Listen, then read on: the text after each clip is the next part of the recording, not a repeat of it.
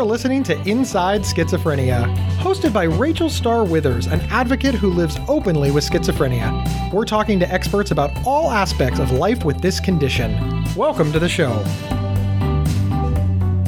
Welcome to Inside Schizophrenia, a Healthline Media podcast. I'm your host, Rachel Starr Withers, here with my incredible co host, Gabe Howard.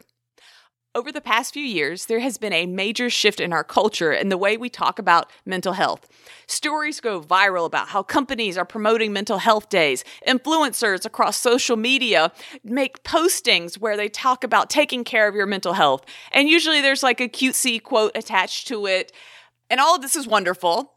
But it seems that serious mental disorders, especially schizophrenia, are still being left out of that discussion. Rachel, you're absolutely correct. And I think that it's great that we're talking about mental health. Mental health is important and everybody has mental health. And these are powerful conversations and they're good conversations. And I'm glad that we as a society are embracing our collective mental health. But what's got pushed to the wayside is serious and persistent mental illness, things like schizophrenia. So we have to understand that while we are talking more about mental health, we're not really focusing on schizophrenia. And that's very, very scary for me and, and for us, Rachel, because people with schizophrenia need a lot of understanding and support. And that part is not rising to the top. Too often it seems that when people think of schizophrenia and mental health, Unfortunately, they think that, well, you didn't take care of your mental health, and that's why you have schizophrenia. That's why you're in this position. And those really serious topics are still being avoided. Our guest today is Anne-Marie Giano, who is the founder of a campaign called What Would You Miss? And we're going to talk to her a little bit later in the show because she is helping to bridge that gap by talking about these serious issues.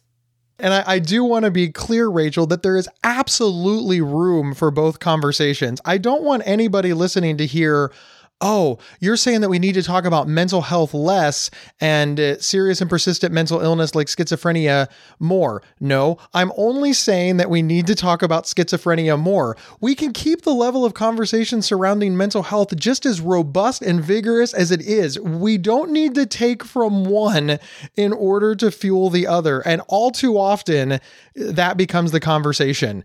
Don't fall for it. Let's keep mental health conversations robust. Let's just make conversations about schizophrenia just as robust.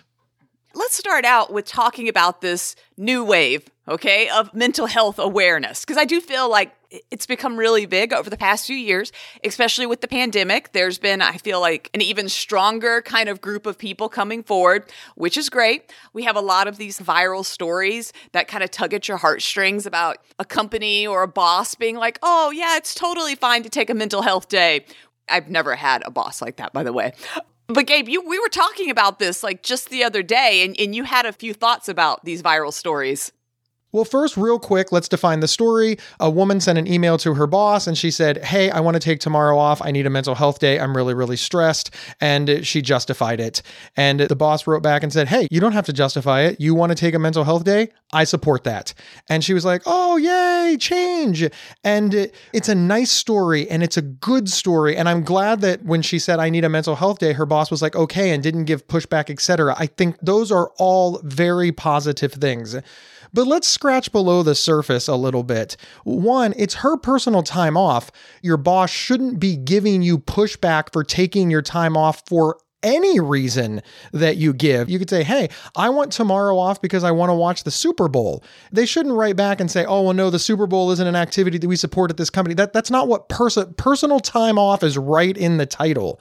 The second thing that I think about is, what if she would have written, I have severe schizophrenia and I'm I'm going to need care for the next 12 weeks. So I need 12 weeks off. I need you to hold my job and I need to make sure that there's no stigma about that that nobody's worried that that I'm going to come and do any of the stereotypes that we've discussed on this show from outward acting to to yelling to screaming to violence to being unaccountable whatever how would that story go? Because a lot of times, even though we've talked on this very show about supporting your job, even though you have schizophrenia, we have to talk about it because it doesn't go smoothly.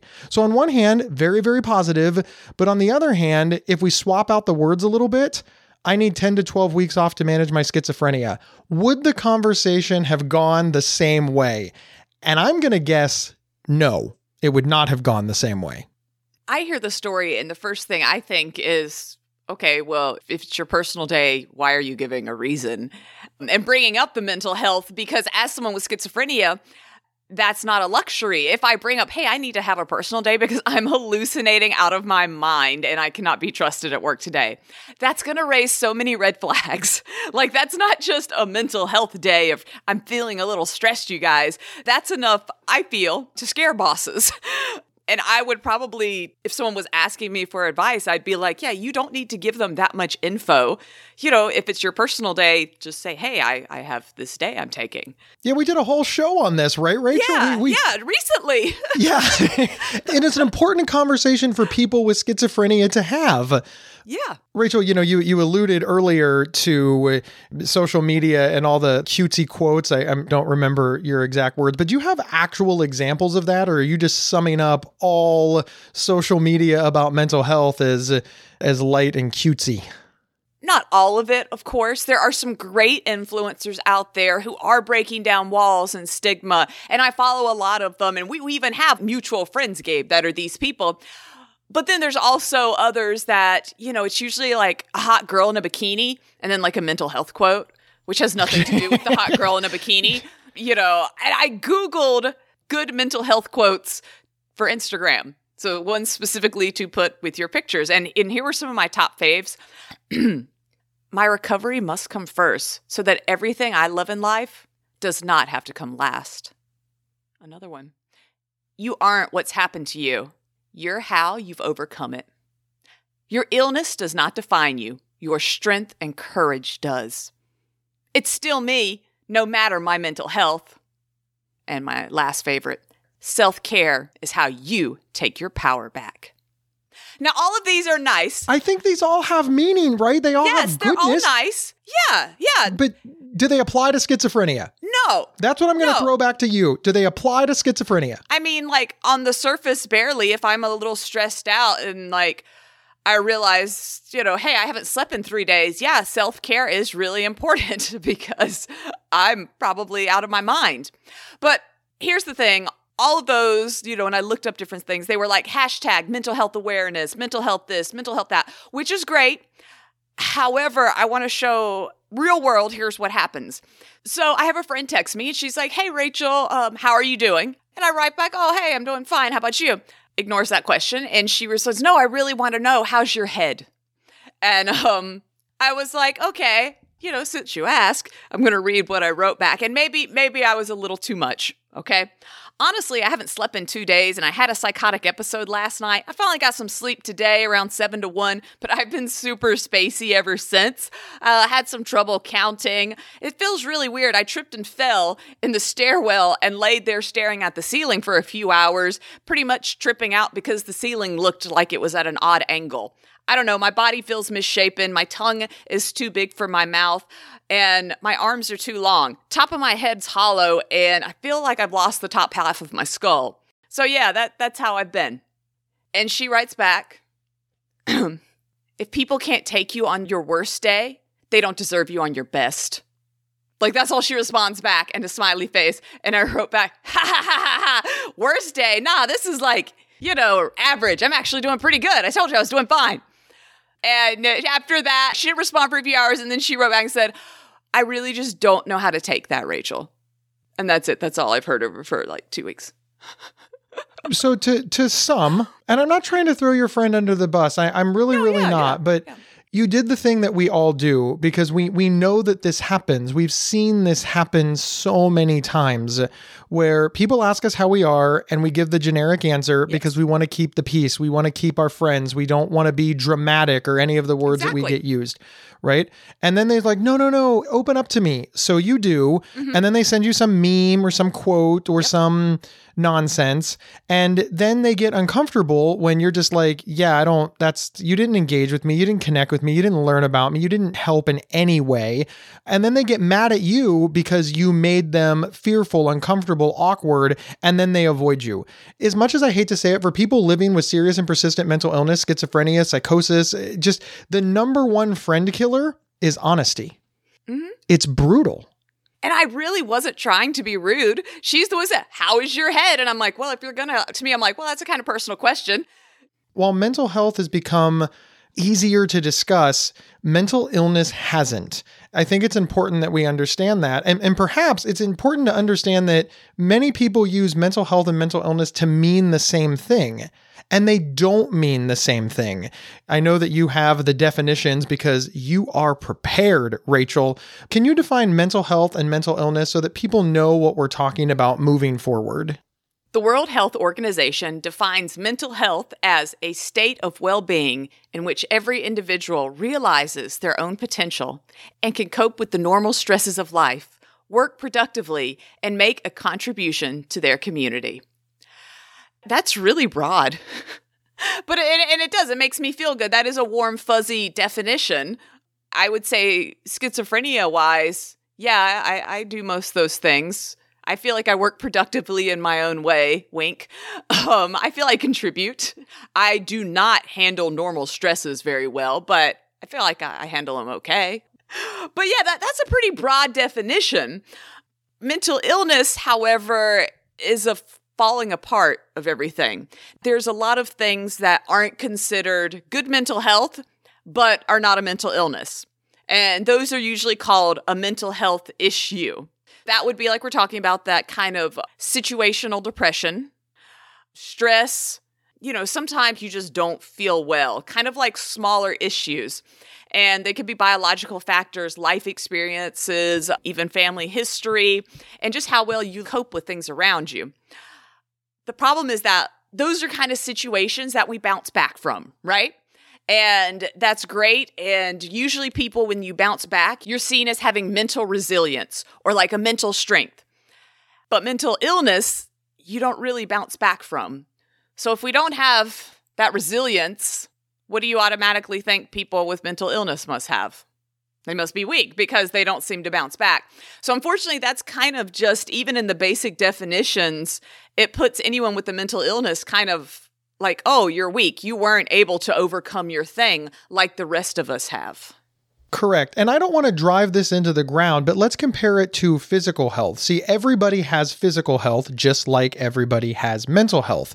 Most people have good physical health most of the time, just like most people have good mental health most of the time. So when we look at a mental health crisis, that would be over on the physical health, like getting a cold, getting the flu, and, and it can go in levels, right? You can get really, really, really sick.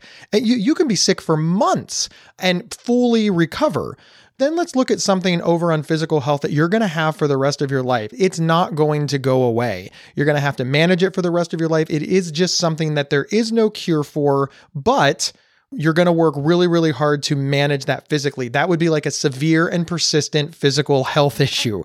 We do understand that there's a really, really big difference between having a cold or the flu and having terminal cancer.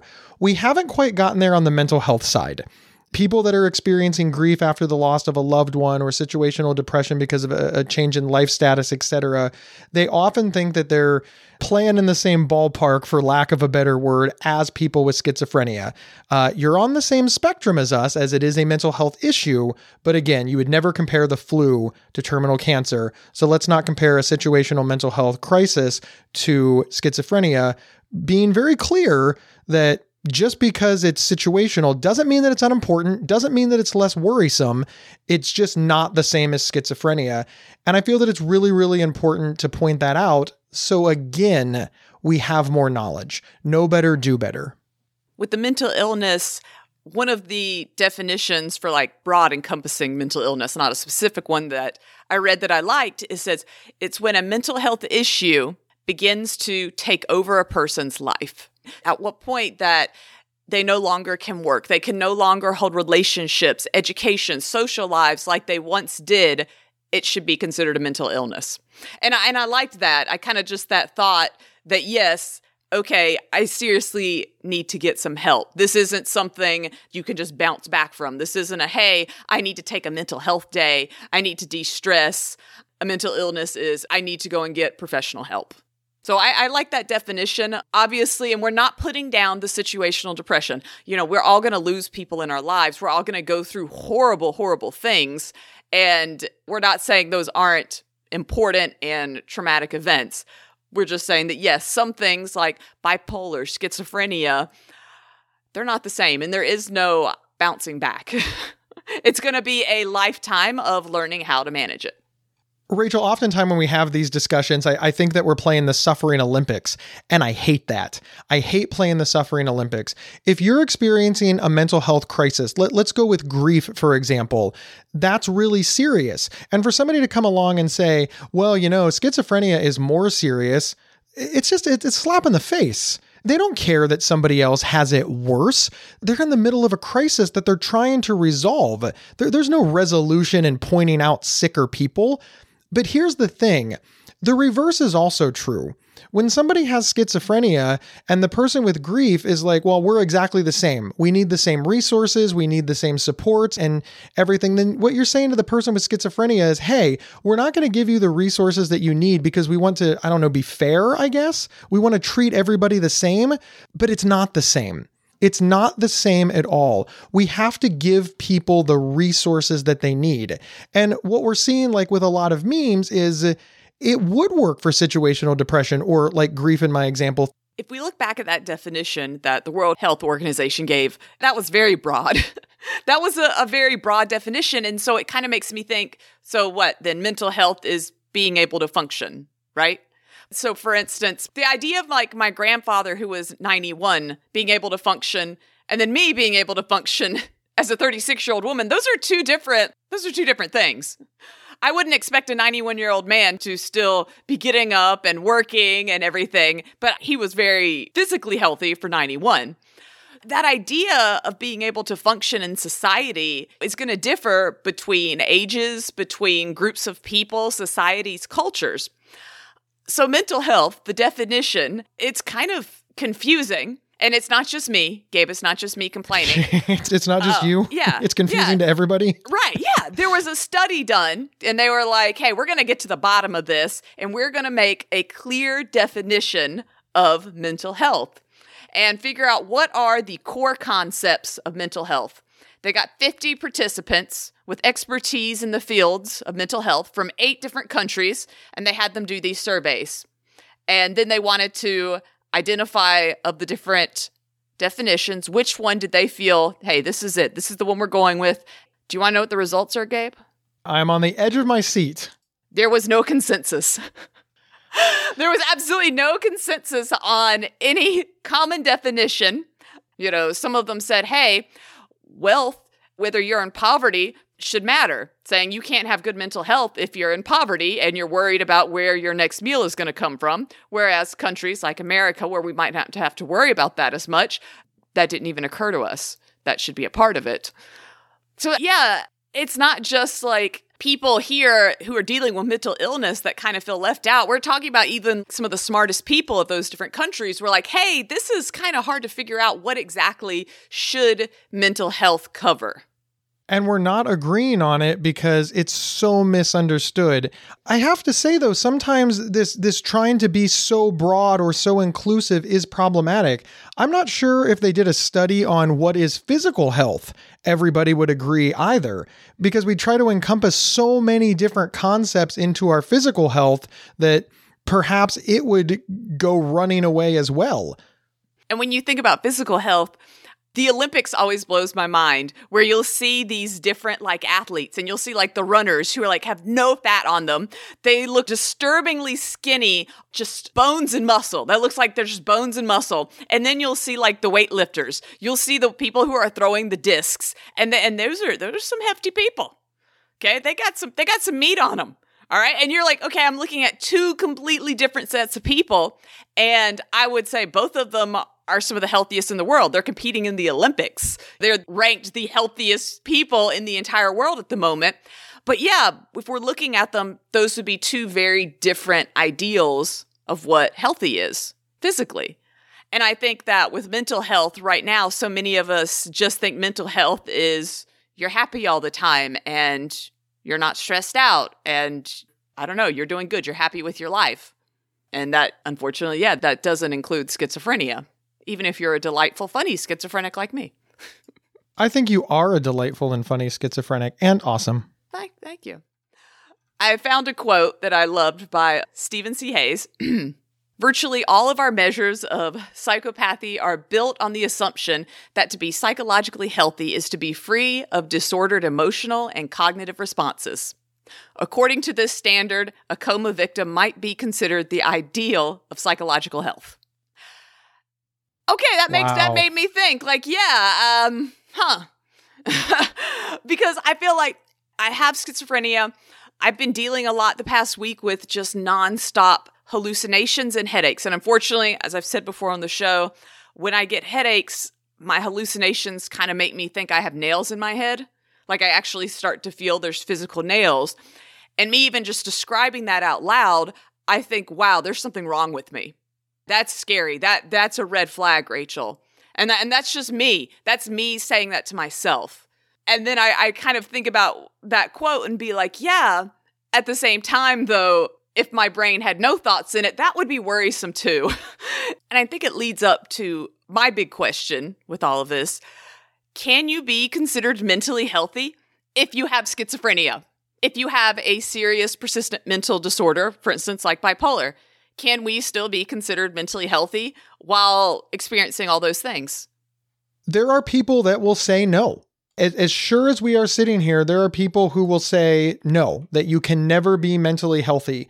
But I would like to point out, and, and I feel that this is important, if you have good mental health, you can have a mental health crisis and therefore be in a poor mental health state. So if you can have good mental health and sometimes be in a poor mental health state, then the opposite also has to be true, where you can have poor mental health, but sometimes be in a good mental health state. And therapy, medication, treatment, coping skills, support group is all about maximizing those good moments.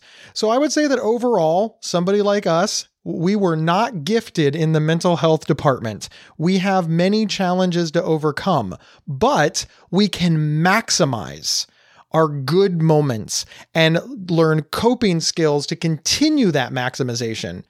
Well, when I was thinking about that question, on paper, if you just look at my diagnoses, it is schizophrenia. And in addition to schizophrenia, I have dysthymia, which is not really a term they use anymore, but it's still on my paperwork. But that's long term depression. It just kind of just always hanging out. Uh, with suicidal tendencies, which is a great term to have on any diagnosis. and now they've just added on depersonalization disorder, which I'm not thrilled about because I feel that that's just a symptom of schizophrenia. And they're like, no, we're going to make it a whole separate diagnosis. And I'm like, great, just another word to put down. But okay. So on paper, right away, I feel that I am just a big walking red flag of unhealthiness. I just feel like, oh, wow, no one is going to look at this and think this person can function in our society. And that's just me on paper. That's just a few words on a paper that scare me. And ironically, one of my past therapists actually told me that I was her most sane client. She, she was like, I actually love meeting with you because I never worry about you, Rachel. But it made me feel good though that she said that because I just kind of thought it was funny because I I was pretty much doubting myself. In my mind, I see these horrible diagnoses and I think, wow, I'm doing terrible. And then when she said that, it made me feel like, oh, so I'm not doing terrible. I'm actually doing pretty good. Like she made me feel so good about myself just telling me that one thing. I don't know. I, I made me think though how often that us, people with schizophrenia, people with bipolar, schizoaffective, etc., we automatically think we're not healthy. We're the ones not putting ourselves in that good mental health. We just assume we don't because we're so used to those big scary words. I mean, I'm not thrilled that they put the word depersonalization. That sounds freaky to me. I did not like them doing that, but it is what it is. First off, self stigma is a thing. We're human. We believe many of the things about us that other people believe about us because we were conditioned by the same society that created these stereotypes in the first place, and we're learning to undo them. When you're beat down by an illness, especially an illness that affects reasoning and, and logic, it, it's not it's not unreasonable that we ended up here. We just need to know it so that we can move past it. And uh, one of the things that you have done extraordinarily well, Rachel, that is enviable of all people is that you have a very realistic outlook of your life. The things that you are good at, the things that you struggle with, the things that you need help with, the things that you don't need help with. And I, I know that didn't happen on day one.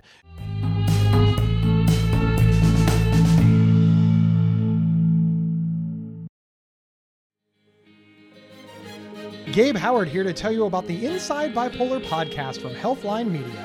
He does the show with me, Dr. Nicole Washington, a board certified psychiatrist. That's right, a guy living with bipolar and a psychiatrist team up to discuss living well with bipolar disorder. Listen now on your favorite podcast player or visit psychcentral.com slash IBP to learn more. Subscribe now so you don't miss out.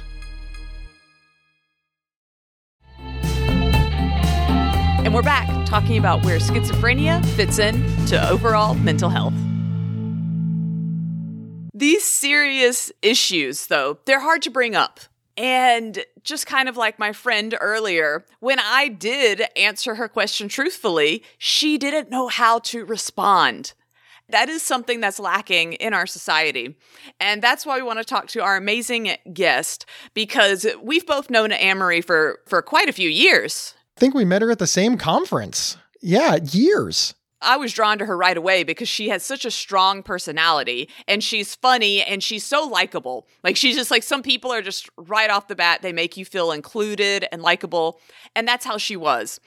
She has come up with this campaign that focuses on suicide. And I don't know, Gabe. When she first messaged me about this a few months ago, I, I didn't understand it. It was almost too simple. And then I realized what she was asking. And I was like, oh, oh, that's good. Rachel, Anne-Marie has been a huge supporter of us, this show, and everything that we've done for years. And I'm so excited that we had the opportunity to bring her on. So without further ado, here is Rachel interviewing Anne-Marie. So excited to be speaking to one of my long term friends, but also the founder of What Would You Miss? Anne-Marie Giannino. Thank you so much for being here on Inside Schizophrenia. Thank you, Rachel, for having me. I'm excited to chat with you. Tell us a little bit about your background and then what led you to create What Would You Miss? so I was diagnosed with breast cancer. God, it's going to be 10 years this year. And I started blogging because my family is incredibly nosy and they needed to know my every waking move. And all of a sudden, other people were reading it. And I was a little shocked because I swear a lot and I use exclamation points like it's my job. And my grammar was atrocious, but mostly because I thought only my family was reading it. You know, I shared my whole story. I shared very graphic pictures, uncensored pictures, but I was always myself. And I think that really resonated with people after my diagnosis, my doctor patted me on the back and told me, You did great, see you in a year. And I came home and like freaked out. They never asked me if I wanted to talk to somebody, if I needed a therapist or a support group or anything. And it really shook me a little bit because the year before my diagnosis, I hospitalized myself. I had a suicide plan and I knew the signs because I am a two time suicide survivor. And I hospitalized myself. And it took me a year to pull myself out of that. I'm also a recovering addict and none of my doctors thought it was important. So I did the work myself. And that's when I actually really started adding mental health into my advocacy with cancer. But also, I have two kids one who lives with bipolar and one who lives with OCD, and I mean debilitating OCD. And if I wasn't honest with what was going on with me and my mental health, how could I possibly expect them to be? So I dived in, I got certified to be a mentor, I did crisis training, I sit on the board of the American Foundation of Suicide Prevention. I also work for NAMI NYC and decided to share my story and everything that I have gone through. Fast forward to about three years ago now, I was in that place again. I felt myself slipping quickly, saw the signs, knew what was going to happen. And a friend of mine's son had just died by suicide. And I had casually asked her what she missed about him. And she told me, I just miss him. I just miss him. And I said, No, tell me what you really miss. I always get a little verklempt when I talk about this, but uh, you know, she went into this these things that she missed. She missed the way he left his cereal bowl on the counter. She missed the way he slammed the door when he left. She missed the way his hat was on backwards. She missed the, the atrocious music he listened to. She missed all the things that he probably found that he thought was a burden to her. And I started thinking about the things I would miss. And none of them were my kids, which I have four great kids. They weren't my family. I have an amazing family. What was my friends like you, Rachel? Um, it was singing in the car and wearing hoop earrings and dancing around the house while I'm cleaning. It was being loud and singing in Target because our Target doesn't play music. It was being inappropriate in elevator. I'm pretty sure I've been that way with you and telling jokes and whatnot. I realized those were the little things about me that gave me hope. So, what would you miss was created. The title for your mission, it's very simple, but I think it's also really intense when you think about it. It's like yes, if I was gone, you know, what would I miss? If other people that I care about were gone, what would I miss? I it kind of like stabs you in the heart when you think about it. This is my point of view being someone who has struggled with depression my entire life, who just I don't want to say inclined, but a very large part of my brain that thought never goes away. You know, no matter what medication I take, and a lot of people like schizophrenia are like that. The thought of suicide, unfortunately, is always at the forefront of our mind, even on a good day. So I remember when you first had pointed this mission that you had started out to me, it really struck me because I don't know, it's very like powerful in a simple way. Honestly, what it did was open up a really difficult conversation. It's really hard for someone to say, Hey, you seem a little off. Are you thinking about killing yourself? Like, that's a hard sentence to say to someone. And it's hard for you to say, Hey, I'm in a really bad place. I need some help. You know, I have a suicide plan. Those are all really hard things to say powerful and should be done, but hard. What would you miss created this way that you could have a really difficult conversation with someone without really saying it? And it also validated the person. Rachel, one thing you do is you send me little notes every now and then and little trinkets and little things, very small, but I would miss that. I would miss that kindness in you.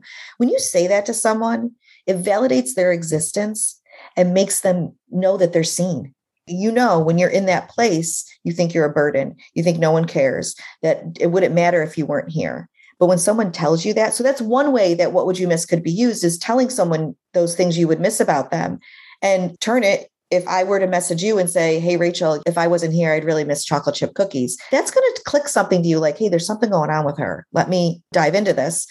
And for people who lost someone to suicide, it gives them a chance to talk about that person without having to talk about how they died honestly what it what it also did and you know my son has struggled i actually just found a, the comic book you made for him the other day it was we were cleaning out a, a drawer and it gave me an opportunity to be able to send him a message every now and then just to let him know that i'm thinking about him and i miss him even though i'm yelling at him all the time.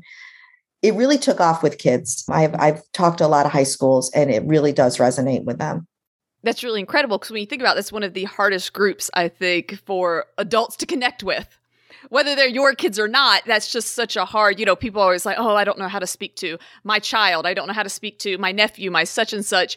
And they're at such an intense age. Of course, that's a major age when schizophrenia comes to light in a lot of kids, but also depression and all these other mental disorders. And then, of course, just on top of that, just normal life. What so many kids are going through that, or teens that we don't even realize they're going through. Absolutely right before Thanksgiving, I spoke at the local high school about what would you miss. I spoke to 10 classes.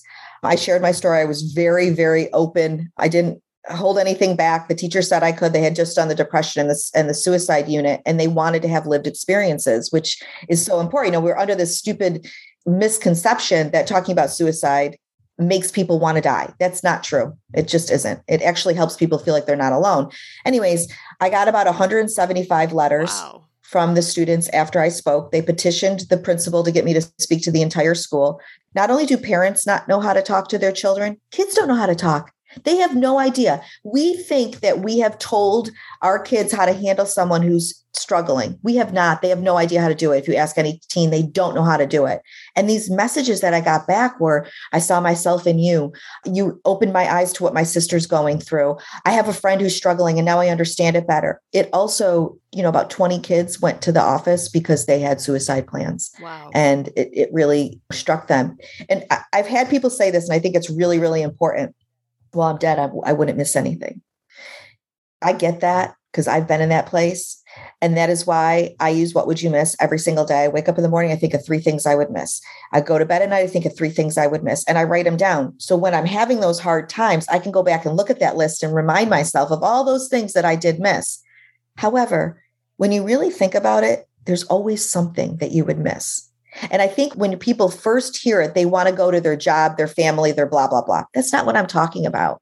It's, you know, going to kickboxing or it's making chocolate chip cookies, whatever it is that makes you uniquely who you are.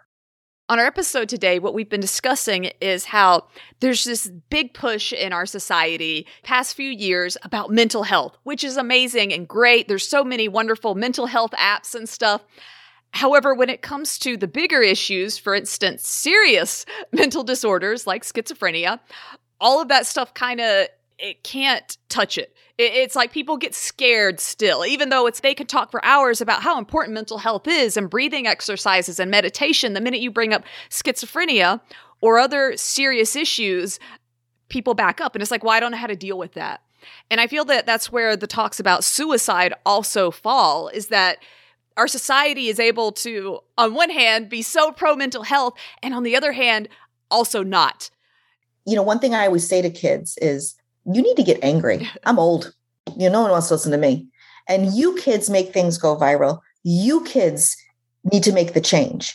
So I think the more we bring this to the forefront of kids, having people come into the schools, give a lived experience, not a lecture, a lived experience, talk raw, talk openly, these kids want to change. They're sick of COVID, they're sick of everything, and they want something new. And I think if we could have them understand that mental health is not trendy and that there's real struggles there, but there are solutions and there is help, they can be the change that we need.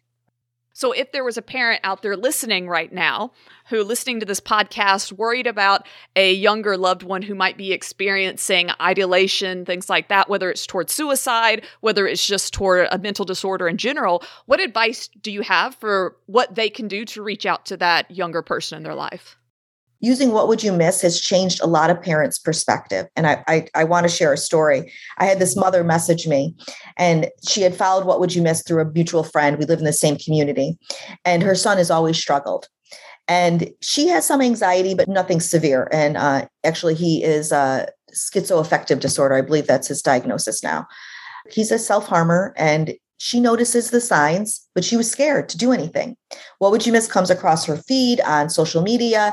And one day he's sitting at the table eating his breakfast, earpods in, hat down, slopping it up.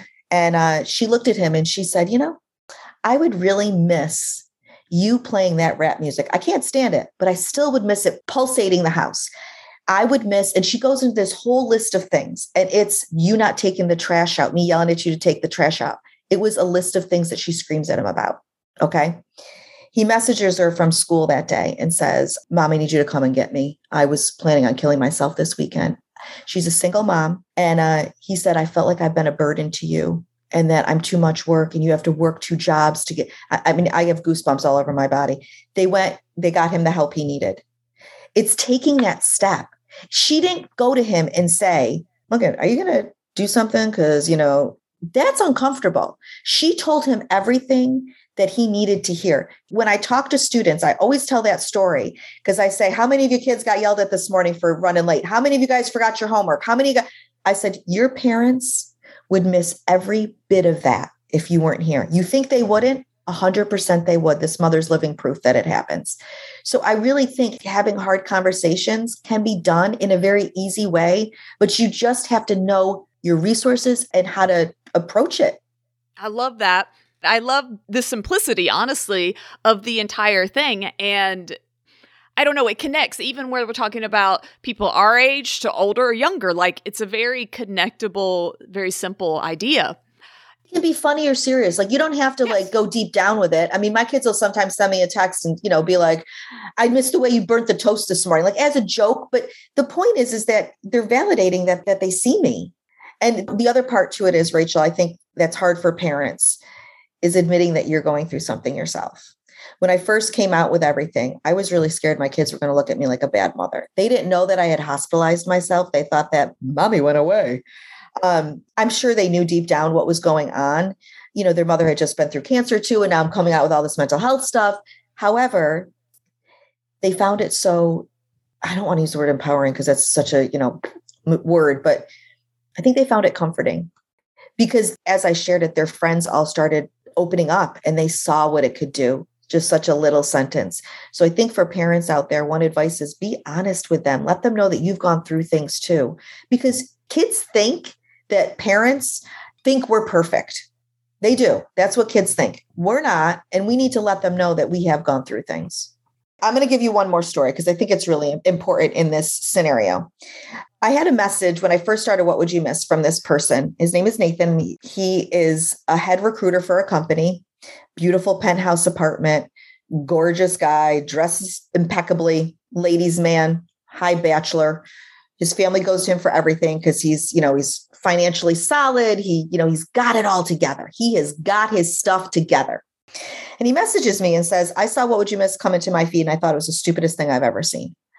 There's nothing I would miss. I have a great job. I have a great family. I could care less about any of it. it means nothing to me.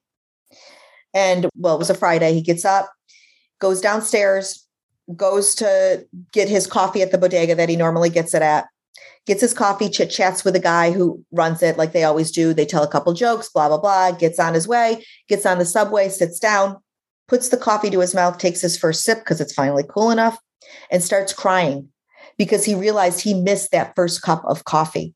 That first cup of coffee he would miss so very, very much. He starts sobbing. Some young kid next to him looks at him goes, You okay, bro? He makes him cry even harder because no one asks him if he's okay. Gets to work, goes to his boss and says, I'm going to finish this project and then I need to take time. I need a couple of weeks off of work. His boss is shocked. What's going on? He said, I have a suicide plan. I plan on killing myself this weekend, but I'm not going to do it. I want to get, I want to get help. He gets the help he needs. He gets the diagnosis that he needs, which he has been living with bipolar, never knew it. The point is, there's always something that you would miss. Ask people what they would miss. Ask them. Ask Rachel what she would miss. Ask and tell other people what you would miss about them because you never know what that person is going through. Nathan had it all together. His family had no idea what was going on. I always worry. I always think about this. We go through with kids and it's all over social media. Here's the warning signs for suicidal ideation. Here's the warning signs for schizophrenia. Here's the word. Does anyone ever talk about the things that aren't warning signs? Because when you don't have a warning sign, that's the most lethal. We have to ask. Tell people you would miss them. Ask people questions. Just kind of like I was asking you, so many people I'm sure listening to you thinking, oh, well, she's so strong. Same thing. I'm sure they're looking at Nathan like, well, he has his life together. Look. Exactly. Yeah, eligible bachelor. I'm sure we're going to have a lot of emails and calls asking I know. more about that info. That's absolutely incredible. Tell us, Anne how can our listeners find out more about what you would miss? On the internets, whatwouldyoumiss.com. You can find me on Instagram, Twitter a little bit, Facebook, of course, YouTube. You know, a lot of the videos that I've done are on YouTube. Check it out. Well, thank you so much for being with us here today, sharing your mission, sharing your life with us, and all of these great tips. And I know there's definitely a lot of people out there, whether they're parents or just I don't want to say desolate like me, but desolate like me, um, who I know have definitely taken a lot from this. Thank you so much, Anne. It was so great to talk to you, Rachel. Rachel, as I say in every single episode, and as I am sure you know, great job with the interview. And I have to ask before the interview, you mentioned that suicidal tendencies was one of your diagnoses. And uh, you and Anne Marie had a, a, frank and honest conversation about suicide. And it, it makes me wonder Rachel, what would you miss? A simple thing. I love sub sandwiches. I'm Southern Gabe, so the sweet tea matters. So I go to restaurants. There's like a handful that have like the perfect sweet tea and the perfect roast beef sub sandwich. And it's like heaven. but I treated myself the other day to one of my sweet teas and roast beef sub sandwiches. And I always go alone and I just pretty much chill and enjoy that. It's just like a really silly thing, but it's my time. And I love that. That would be something very simple and not life changing that, yeah, I would miss. I would miss going and, and doing that. I usually do about once or twice a month. It's fascinating as I listen to you talk because I think I would miss the exact same thing, except mine with Diet Coke and it, daily, usually two or three times a day. Mm-hmm. I really like Diet Coke. I would miss that sin- sincerely. And I feel bad because I probably should say, like, my wife. Well, I was trying to keep it simple. Like, you know, I could say my parents and different things, but that was one thing I liked when we interviewed her is she mentioned the guy who said he would miss his morning coffee. How much he enjoyed going and getting that coffee. And that's like a simple thing. Obviously, he could live without that, but you know, just something small and just a small happiness. And and I kind of think that's what's important when we're talking about these big issues is to look at the small things that connect us. You know, Gabe, if you had just said, you know, oh, your wife and how great she is, I, am not married. I, I, I mean, I would be like, oh, that's sweet, Gabe. Okay, but I have no connection whatsoever to that if you were to say that. And just like if I were to say my parents, there's so many people out there who don't have a great relationship with both of their parents. Who, when I said that, would probably be like, "Oh, that's sweet, good for her. That's just that's just great. She has that in her life." But when, even though I don't drink coffee and she brought that up, in my head, I went mentally to me getting my sub sandwiches, me getting like a really good cup of sweet tea, the kind that like kind of shocks your system. It's so sweet. If you're not Southern, I know you can't understand, but whew, you have to brew it. There's a lot of silly pleasures that I would miss. I just got my dog a new squeak toy. It is the loudest squeak toy I've ever heard in my life. And for some reason, I find it hilarious when my mom and dad are like trying to watch a movie and he's just sitting there squeak, squeak, squeak, squeak, squeak, squeak, just like going nonstop. And they're just like, Rachel, why did you do this? And I, I, don't know why. It's just like a cute annoyance that I love. I love to give him squeak toys just because I know it's going to drive everyone in the house crazy, with the exception of me. It doesn't bother me. And I just find it hilarious. I I I would miss annoying my parents in that small way. Rachel, in the entire time that we have worked together, I've always found you courteous and accommodating and reasonable. And you just told this story, and I'm like, that doesn't sound like Rachel at all. Rachel is always kind and caring, but apparently you are a bad roommate. that's that's all I can. Do your parents know you do this because they're gonna now?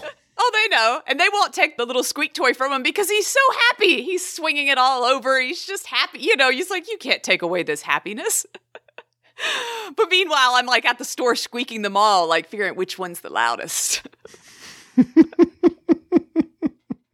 those are simple, silly things that us talking about that, Gabe, we're laughing about suicide. And, and not making fun of it. We're not making some kind of cruel joke. We're laughing, though, and having a serious conversation about suicide.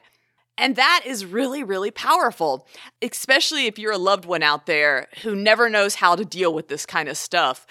That right there is such a great way to open the door.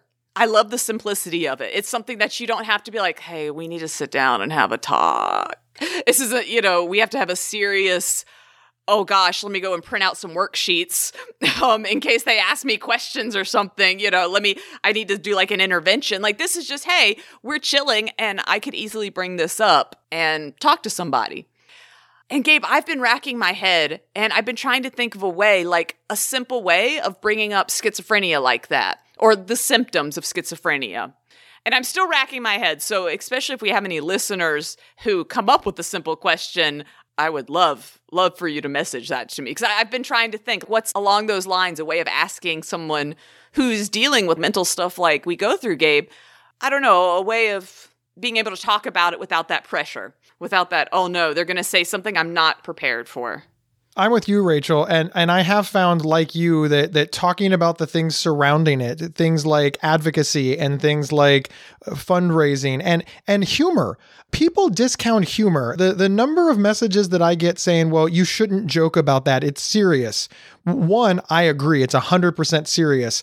I'm not sure about the first part there about not joking about it. I I think that all conversations are good because they get it out in the open and they take its power away and its fear away and its stigma away.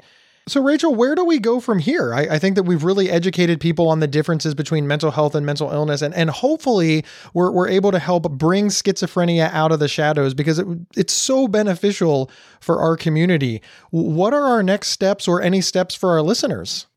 For me, it comes back to that question can you be mentally healthy if you have schizophrenia? And society is going to tell us no. Schizophrenia is the opposite of having good mental health to most people. I would even say to a lot of people who work in mental health. The problem is that that means people with schizophrenia are defective and sick.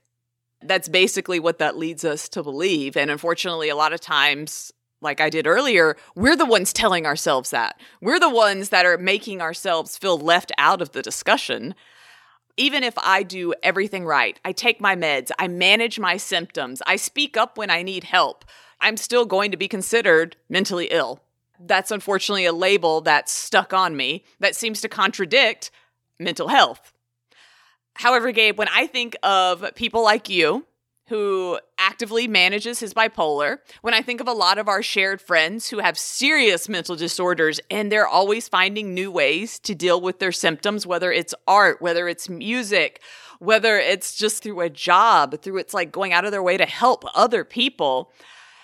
I think of the fact that I meet with my therapist every two weeks. I have a psychiatrist I meet with monthly. And then I have apps on my phone that I track my symptoms. And I think of all those things and I think, how is that not being on top of your mental health? How is that not the definition of great mental health? Doing all of those things. And if someone were to come up to you, Gabe, and they were like, hey, I count my calories every day. I have a personal trainer. I have a nutritionist. I exercise every day. I do cardio. I do weightlifting.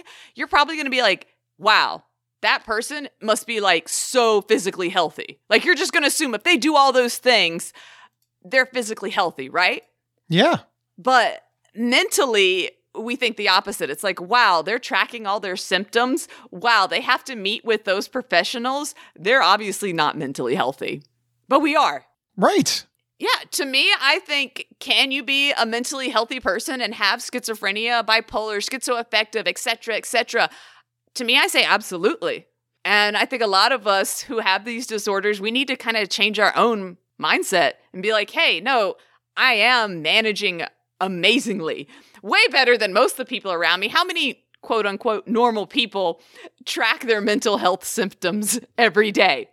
I, I honestly don't know anyone outside of our community who does that. That's just not a thing.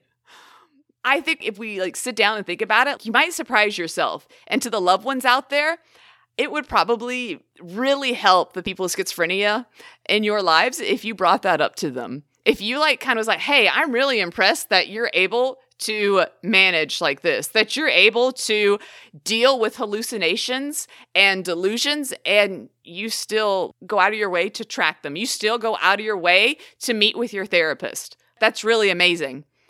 The same way that I would probably, if, if I had someone in my life who was trying to lose weight and I was like, dang, we're at the end of January and you have still been going to the gym every day, like I would probably compliment them compliment the people in your life who are dealing with schizophrenia and stuff, and they're doing the same thing. They're reaching those goals and they are managing and they are working their best to take care of themselves. And I really think that little bit of support, that is the way to like really promote mental health, destigmatize it. Thank you so much for listening to this episode of Inside Schizophrenia. Please like, share, and subscribe and rate our podcast. And we'll see you next time here on Inside Schizophrenia, a Healthline Media podcast. You've been listening to Inside Schizophrenia, a podcast from Psych Central and Healthline Media. Previous episodes can be found at psychcentral.com slash is or on your favorite podcast player. Your host, Rachel Star Withers, can be found online at rachelstarlive.com. co host, Gabe Howard, can be found online at gabehoward.com. Thank you, and we'll see you next time.